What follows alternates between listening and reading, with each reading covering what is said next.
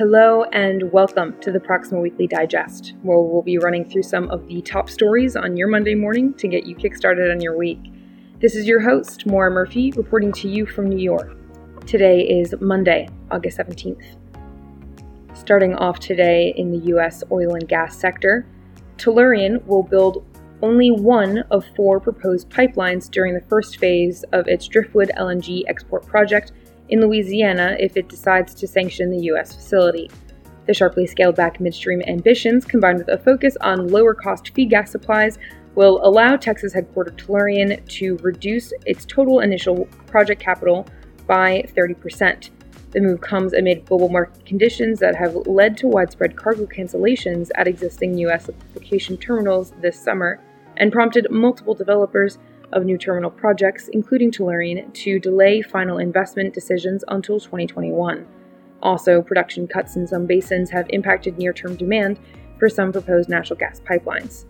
After the project adjustments, total upstream, Driftwood pipeline, liquefaction, and owner's capital costs based on a Phase 1 contractor guaranteed capacity of 14.4 million megatons per year translate to 1,042 per megaton versus 1,473 per megaton estimated in January. To date, only France's Total has signed a firm partnership deal tied to Driftwood, a $500 million investment agreed to in 2019. Moving from the US into South America, Colombia's Mining, Energy, and Planning Unit has published detailed information on the 385 renewable projects under development in the country up to the end of July.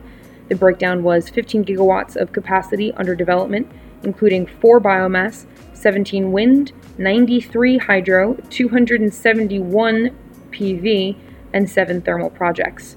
Solar projects account for 8.8 gigawatts of capacity, made up for 99 projects under 1 megawatt 69 projects of 1 to 10 megawatts, 41 projects of 10 to 20 megawatts, 10 of 20 in the 50 megawatt range, and 26 in the 50 to 100 megawatt range, and 26 projects over 100 megawatts.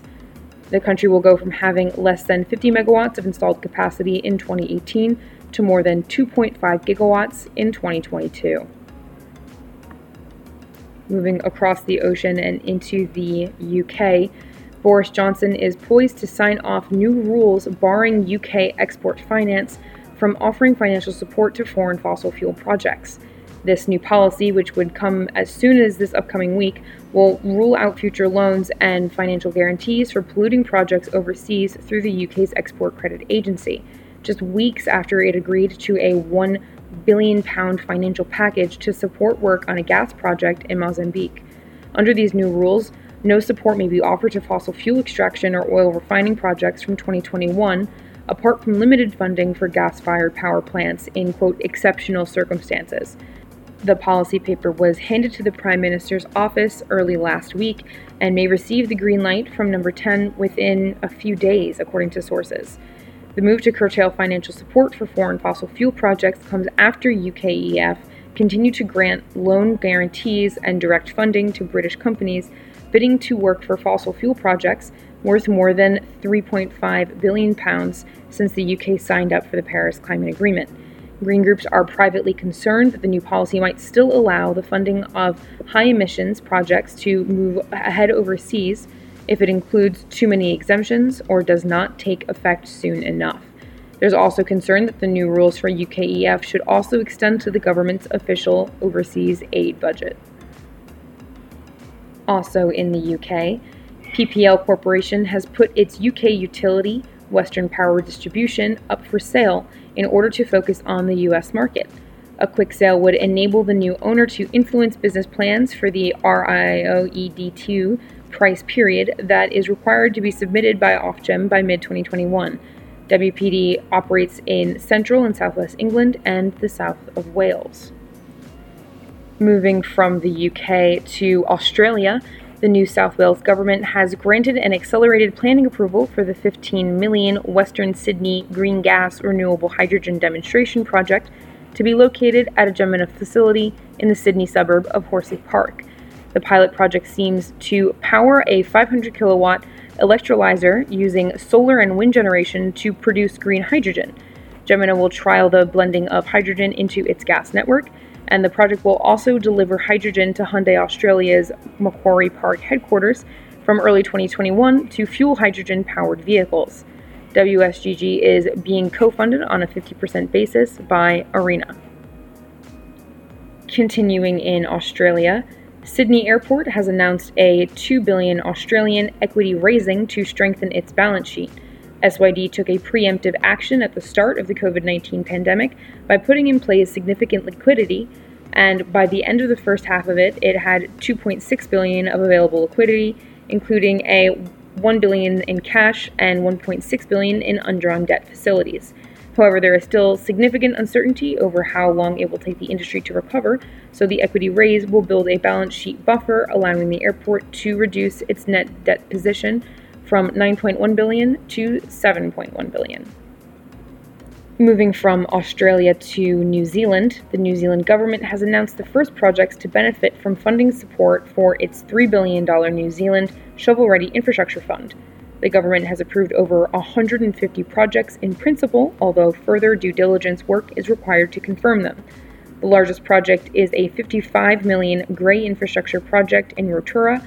No P3s are included in the list the cabinet had decided that spending should include 464 million on housing and urban development, 460 million on environmental projects, 670 million on community and social development, and 708 million on transport projects. A call by Infrastructure Reference Group for projects ready to start within 6 to 12 months attracted 1,924 submissions across 40 sectors of the economy. A short list of 802 projects was presented to the ministers.